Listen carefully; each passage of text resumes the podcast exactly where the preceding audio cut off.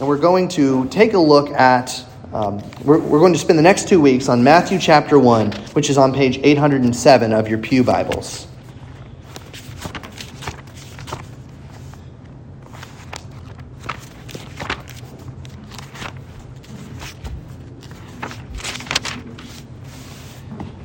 Matthew chapter 1. I invite you to stand out of respect for the reading of God's word.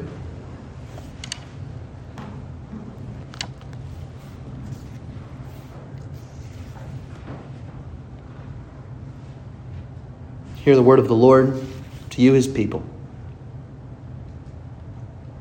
The book of the genealogy of Jesus Christ, the son of David, the son of Abraham. Abraham was the father of Isaac, and Isaac the father of Jacob and Jacob the father of Judah and his brothers, and Judah the father of Perez and Zerah by Tamar, and Perez the father of Hezron, and Hezron the father of Ram, and Ram the father of Amminadab, and Amminadab the father of Nahshon, and Nahshon the father of Salmon, and Salmon the father of Boaz by Rahab, and Boaz the father of Obed by Ruth, and Obed the father of Jesse, and Jesse the father of David the king. And David was the father of Solomon by the wife of Uriah and Solomon the father of Rehoboam, and Rehoboam the father of Abijah, and Abijah the father of Asaph, and Asaph the father of Jehoshaphat, and Jehoshaphat the father of Joram, and Joram the father of Uzziah, and Uzziah the father of Jotham, and Jotham the father of Ahaz, and Ahaz the father of Hezekiah, and Hezekiah the father of Manasseh, and Manasseh the father of Amos, and Amos the father of Josiah, and Josiah the father of Jeconiah and his brothers at the time of the deportation to Babylon and after, after the deportation to Babylon, Jeconiah, the father of Shealtiel, and Shealtiel, the father of Zerubbabel, and Zerubbabel, the father of Abiud, and Abiud, the father of Eliakim, and Eliakim, the father of Azor, and Azor, the father of Zadok, and Zadok, the father of Achim, and Achim the father of Eliud, and Eliud, the father of Eleazar, and Eleazar, the father of Matthan, and Matthan, the father of Jacob, and Jacob, the father of Joseph, the husband of Mary, of whom Jesus was born, who was called Christ. So all the generations from Abraham to David were 14 generations. And from David to the deportation to Babylon, 14 generations. And from the deportation to Babylon to the Christ, 14 generations. The grass withers, the flower fades, but the word of our God abides forever. Amen. You may be seated.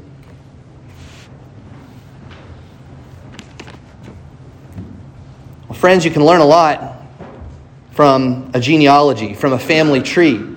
Uh, some of you have family trees. In fact, I've seen them in your home. Uh, right, when, right when you walk into your entranceway, you might have a family tree right up um, on your wall. And it's not just a decoration, it, it reminds you of who you are and, and how you got to where you are. I have this nerdy interest in genealogies, and I think a lot of you share this. I know, I know this to be the case. You have your ancestry.com that you can pull up on a moment's notice. And, and it's interesting, isn't it, to, to search the genealogies and, and see, ah, so, so, that's, so that's how I can trace where I came from. And, and here's, where, here's where my family immigrated and, and, and all of that stuff.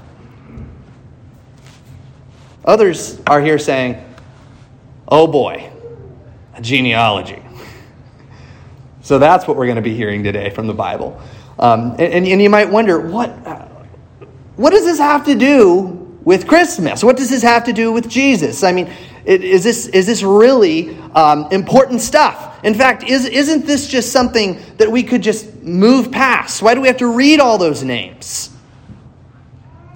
Is this just the kind of Matthew has to do it? He has to get it out, and we can just we can just look right past it I think you know the answer is no.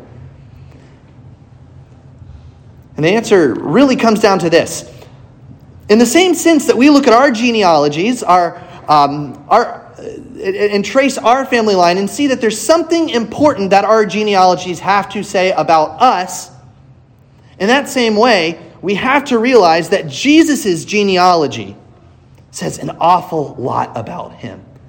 In fact, it points to the very reason for why he came. It points to his identity, his purpose. You could, you could even say this it, points to the meaning of Christmas, the incarnation of Christ, the coming of Christ. So I want to look at this I want to look at this genealogy. I want to discuss it by, by seeing several features of it. That it's a royal family tree, it's, it's, it's also a troubled family tree, and also it's a unique family tree. But before we jump into that, I just I want you to notice, just from, from this perspective, looking over this genealogy, that it's very significant that the New Testament begins with a long list of names, with a family tree. Why is that? Well, think about it this way the New Testament doesn't begin with the words, once upon a time in a land far, far away. The New Testament does not begin with fairy tale language. Instead, it starts with the very thing that we would expect to see if what we're, is, what we're about to hear is true. True in the truest sense of the word, that it is rooted in real history. That's the first thing you need to see as you see this genealogy. Matthew includes this here, not out of obligation, but because he is, is grounding the reality of Jesus Christ in real history. He is a real person, a real figure. He's not someone that the church imagined. He's not some individual that the church fabricated or, or, um, or built, built upon. Um, the Christ of faith, once again, is the Jesus of Nazareth, the Jesus of history. Not once upon a time, but this is the genealogy of. And as we look closer at this real genealogy, there's several things we see. And the first is that it is no ordinary genealogy, it is a royal family tree. Now, some of you have done the ancestry DNA thing, and, and when, whenever you get the chance to tell someone, you like to tell them that you're related to a king. So, some far back, somewhere, somewhere back. I've got a family member who has the rights to a castle in Scotland. Isn't that cool? I say, Yo, you should go and tell them that, right? This is my castle. Well, Jesus' genealogy is not just any royal genealogy, it's not like that. Because he is connected in this genealogy to not just a king, but the king, David. David.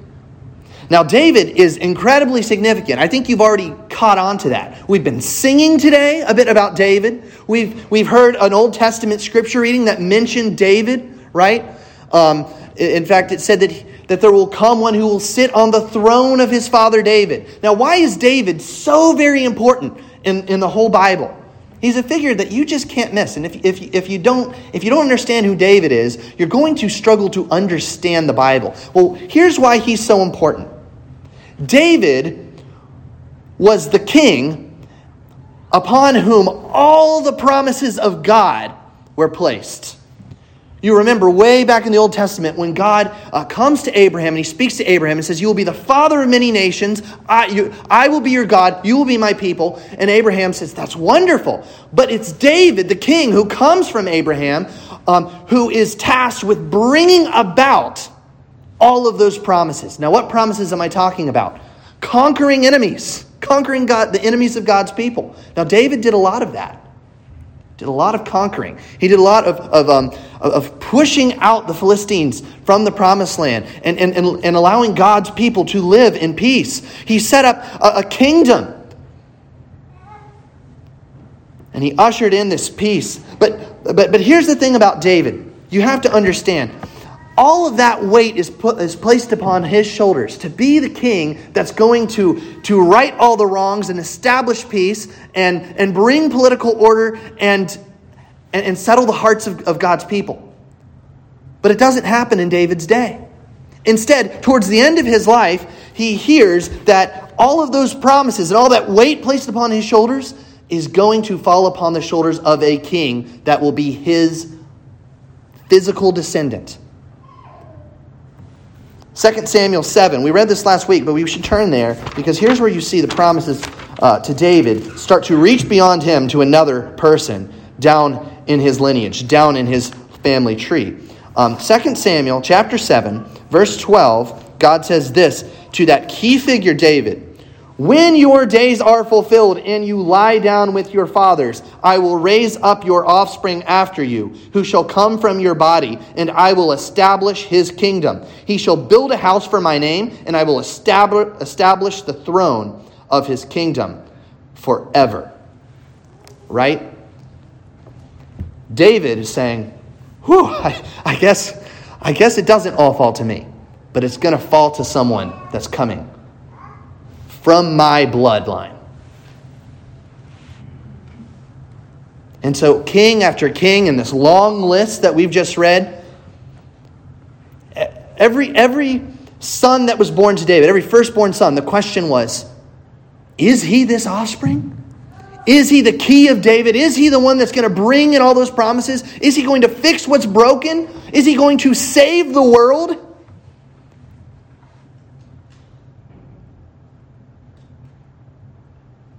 Finally, we come to Jesus, Jesus of Nazareth. And again, the question is could this Jesus, could he be the one? Could he be the one to free Israel from Roman oppression? Could he be the one to do even more than that? To free Israel from its sins? To free God's people to truly worship him from their hearts? Well, Matthew, right here in this genealogy, gives an emphatic yes. Yes. Now, he's done that in a, in a whole lot of ways. The first way he's done that is he has called Jesus the Son of David, the Son of Abraham. And in doing that, he's shouting from the rooftop, This is the guy! This is the one! This is the king! But there's more than that.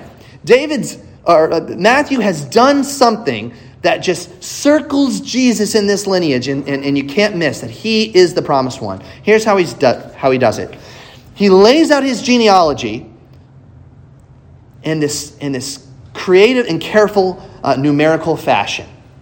Now, you're, I, I need to, to explain what I'm doing. I am not finding hidden codes in the Bible. I am not saying that all over the Bible you just look for the numbers and, and, you, and you crack the codes. No. But if you are a, um, a first century Jew, Jew reading this Bible and you hear the number 14 three times, three sets of 14, and that is the genealogy of Jesus from Abraham all the way to him, you would right away say 14. Three, three sets of 14, that is the number of King David. Because the way that Jews um, thought of, of number values and, and letters is they would take a letter, and each letter stood for a number. So, um, for instance, you know, the letter D was uh, equivalent to, to four, the number four. The letter D stood for the number four. And so if you took the name of David, D V D in Hebrew, and, and you plugged in the, the, the numerical values, four, six, and four, 14. 14. And it's no mistake that David is number 14 in this genealogy. Matthew is making loud and clear that Jesus after three sets of 14 in this long lineage from Abraham all the way to Jesus, that he is taking up the jersey of, of King David, and he's number 14 coming to do what David was promised his offspring would do. Jesus is the Son of David. He is the promised one. He's the one upon all the weight of saving the world falls on his shoulders. Now, what does that mean for us? It means this that our hope is in Jesus. Our hope is in this Savior, this King. You say, that's a simple point, Pastor. It is, but we forget it over and over and over again. And we need to hear it. We especially need to hear it this time of year when we start to look for, um, you know, the, the the good uh, family traditions of Christmas, and, and, the, and, and we start to look for uh, to family, or we start to look to programs, or we start to look to political parties and say, you know, that's going to fix things. That, that's, that's going to give meaning to my life. That's going to restore balance and order. That's going to, that's going to establish a kingdom that I can trust in. And um, Matthew says, no, no, it's not. Our hope lies not in a program, not in a political party, not in our family, but in a person Jesus Christ. Jesus is the true Son of David who brings lasting peace and fixes what is broken. Jesus is the King. But as soon as we hear this, we have to notice something else that's, that's in this genealogy. It is not nice and tidy. This is it's a troubled family tree. There is stuff in this family tree that most kings would want uh, to hide from the public. Because you see, for, for a king, a genealogy, a family tree, it's like a resume, right? Someone says, Why are you the king? He says, Well, well come look at this chart. Look at my descendants. I'm, I'm from the, the royal line. And in that family tree, a king would want to hide the fact that he had, you know, a crooked uncle that tried to take over the throne. Or he'd try to hide the fact that his great, great, great, great grandfather just devastated his kingdom. That's a very human way to approach kingly lines. It's Kind of hide all the stuff that no one wants to talk about. But not, not in this genealogy. Matthew just starts bringing out these skeletons from the closet. And you're like, dude, stop. Slow down. What do you do? Why are you doing this? Let me point out a few of these. First of all, in this line, this line of Judah, you see name after name after name after name of kings. And some of them are good, some of them are decent, but most of them are very wicked. Many of them are very, very wicked. Jeconiah led to the, the downfall of his people through his idolatry, to them being uh, uh, deported to Babylon. And he's mentioned right there, along with, with the error of his ways. There are kings here who led Israel in sacrificing their children on the altar to gods. But there's more than that. There are women in this genealogy. Now, in ancient genealogies, women just were not mentioned. This genealogies, family trees, were, were, where you would hear a lot of, of names of men. But women were, you wouldn't want to be a king mentioning women in your genealogy. It was just the way things were. But Matthew goes out of his way to mention several women. And in fact, the women he mentions are not the kind of women you would want to mention at all. First, in verse 3, we see Tamar mentioned. Now, what's the deal with Tamar? We, we know her story in Genesis. She committed shameful acts with her father in law in order that, that the birthright would continue. Say, well, well, it's good that the birthright continued because then we wouldn't have Jesus. Yes, that's true. But what she did was wicked. Why are you drawing attention to her? Why are you putting a spotlight on her, Matthew? What about Rahab in verse 5? Do you know who Rahab was? She was a prostitute. She wasn't even from, and she, and she was an outsider to Israel. And yet here she is, folded into this line. What about Ruth in verse 5? She was an outsider, a Moabite, and, and we might think good things about her. I mean, she, she had a, a lot of godly qualities, but she was an outsider to God's people at that time. And then to top it all off, we hear the mention of Uriah's wife. Who was the mention? Who, who was Uriah's wife? Right there in verse uh, 6. And David was the father of Solomon by the wife of Uriah. Well, Uriah's wife was, was Bathsheba. Uriah's wife was the Bathsheba that David saw. King David, the great King David, saw her and he wanted her and he took her from Uriah. And then he plotted the very death of Uriah on the battlefield and he stole Bathsheba for himself. That is a shameful and wicked thing that a great king would do. And yet here it is, uh, with a spotlight on it in, in the genealogy. Matthew, that's the kind of thing you tuck away and don't mention. David's downfall, right there. Now, why would Matthew air all this dirty laundry, even about the greatest king in, in this leading up to Jesus? Why would he do this?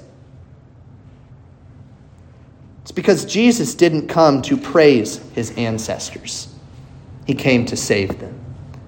Jesus didn't come to just talk over and over again about how great the kings were that he came from and how he wanted to be a king just like them and do more than he did. No, he came to say, I am connected to a wicked and a broken people, and they need salvation. Their greatest need isn't some sort of political order that would help. It's not that they need some sort of program uh, that's going to finally free them from, um, from external authorities. No, their greatest need is that they're sinners, is that they're descended from Adam. See, friends, the human race is broken by sin, and this line, just like all of our lines, is touched by it. It all started when Adam disobeyed God in the garden and, and, and did, and, and chose sin, chose to disobey. And then after him, line after line, father after father, son after son, corruption, corruption, corruption, corruption. We are not well. We are dreadfully wicked and cracked about the head. That's what Herman Melville says, and he's right. You know, we all see this, don't we? I mean, you only have to spend about 20, 30 minutes on Ancestry.com to start seeing that there's some twisted stuff that pops up in your genealogies, right? There's some, there's some crooked figures. I found that pretty fast. They're not the ones that you usually want to mention when you tell people what you found on Ancestry.com, but they're there. And then let's, let's take it a step further. Haven't, hasn't the thought ever crossed your mind, even if you have wonderful parents, hasn't the thought ever crossed your mind? Boy, I, I hope I don't become like them in this respect. I hope I'm different. Hasn't it bothered you when you see yourself actually becoming like them in the same respects that you, you, you identified as sin? Isn't, doesn't it bother you that you know that genealogy and, and ancestry has this place in your life where, where um, uh, you, you can't escape the tug towards sin, the temptations that come to you? Many of them came to your ancestors as well. Sometimes you struggle with, with things like, like alcoholism. Why? Not just because your heart is wicked, because of that, but also because father and father and father after you have struggled with that thing. Say, I, I want to break free of that. I want that cycle to end. I, I, I don't want to become like that. Don't we all hope that? Don't we all desire that? And yet, what we see in the genealogy of Jesus is that there's trouble. Um, father after father, son after son. All beset with sin. We need someone to lift us out of this mess. We need someone to break the cycle of sin. We need someone who's not ashamed to identify with weak sinners like us. We need someone who can go straight to the root of that broken family tree. You know, go right, right to the bottom of it, right to the roots, and, and, and so that he can fix the, um, the leaves that are wilting and dying. And that's where the good news comes into this genealogy. It is a troubled family tree, but, but, but that's why it, it, it leads up to Jesus, who is called the Christ. The Christ. What does it mean that Jesus is the Christ? It means he is set apart by God to fix what is broken in the human race. Isn't it amazing that Jesus doesn't hide his connection to these to these sinners? It's more than that. Jesus didn't just find out he was connected to them. We know who Jesus is. We know he's the son of God, and so he chose prostitutes, sinners, outsiders to be connected to him. He chose that. He could have done it other ways, but he didn't. He chose to be connected to sinners in this way. And, and that's good news for you. It means that Jesus is not ashamed to identify with you, he's not ashamed to welcome you into his family. Isn't that what we hear in, in, in John 1 12? All who believe in his name are given the right to be called children of God? Isn't it true that in Jesus Christ we are adopted into his family, into a better family tree, as it were, into a new humanity? Not a, not a humanity that's de- decaying at the roots, but that is, it, it, it's thriving and growing in righteousness. We are children of God. That's the new human race that we belong to in Jesus Christ. And so what does this mean? It means that if you are in Christ Jesus, if you belong to him, you can't just you can't say, well, I just do this because my dad did it. I guess I'll just never break free of this sin. I guess I'll never be different. No. means you belong to a new humanity, a new family tree. You cannot, you cannot excuse sin any longer. You repent, you turn, and you live according to the to, to the, the to the new head of your family, Jesus. Right? No excuses for sin anymore. Only the freedom and grace of Jesus Christ, connecting you sinners to Him and leading to righteousness, to new obedience. You cannot live how you used to anymore. Is no excuse to live according to Adam. We live according to the righteousness in Christ. Good news is this that King Jesus welcomes any who will come to him, turn away from their sins, and embrace him by faith. He welcomes all of you into his family tree. He's not ashamed to welcome sinners into his family. There's only one more question that remains How can Jesus break the cycle? Why this son? We look at that list, there were so many of them. Three sets of 14, and none of them could do it. Not even David could do it. Why is Jesus any different? Why can he finally break the cycle? Well, it's tucked away here. We're going to hear more about this next week. But look with me.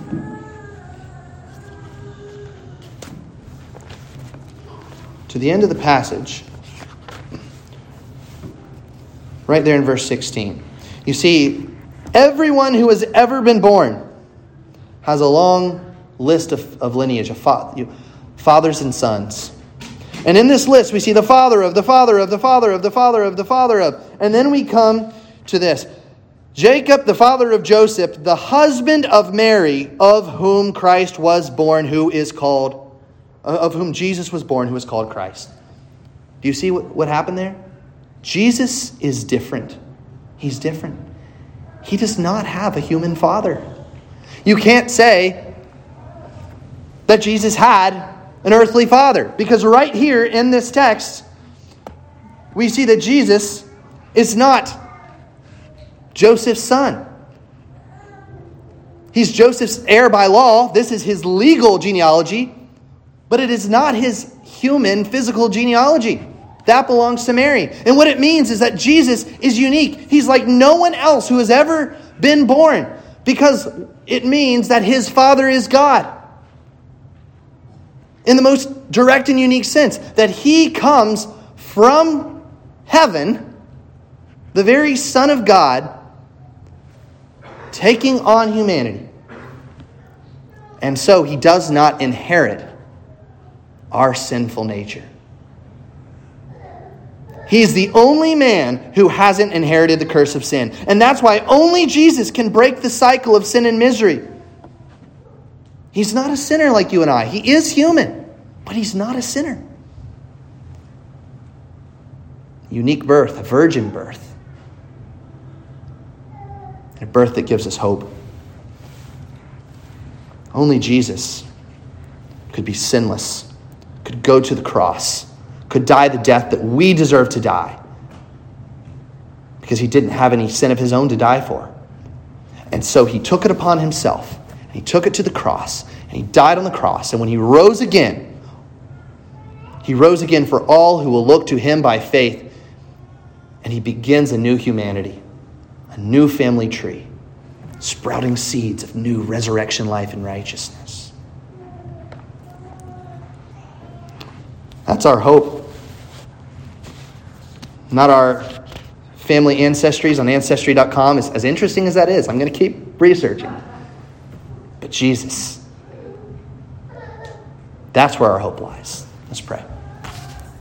Heavenly Father, thank you for sending the only Son who had no beginning in time, but is very God of very God, and who took upon himself at the fullness of time a human nature, who was born into this world, who was really a descendant of David through Mary, and who legally, through his uh, adopted father Joseph, was heirs to all of those promises. He fulfilled them like no one else could. He's the one who fixes our broken world. He's the one who frees us from sin. Lord, help us to look to him by faith. And Lord, if we have, if, if there are those here who have not done that, may they do that now. Say, before I walk out of this room, Give me Jesus. I need identified with him. Lord, we thank you for this promise. We thank you for this hope. We pray all of this in the name of Christ, our Savior. Amen.